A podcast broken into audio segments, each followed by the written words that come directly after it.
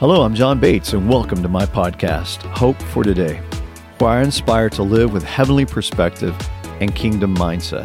Hope is simply a feeling of expectation and desire for a certain thing to happen. It also leads to trust. I believe our world is desperate for hope. Coming out of a pandemic, we, we need to be hope filled. It will lead to faith. And I call myself a hope dealer because my life is filled with hope to go on to the next day, the next year, the next season. I'm a pastor of a thriving charismatic church.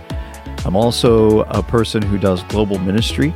I'm ready to get back out there, scheduled a trip to Pakistan and one to Egypt, both in the fall, to minister to the Muslim communities there, to fill them with hope. So it's going to be a great time together on this podcast. I'll be bringing in friends and talking to people and sharing on my own of what God's teaching me and what I can impart to others. Thanks for joining.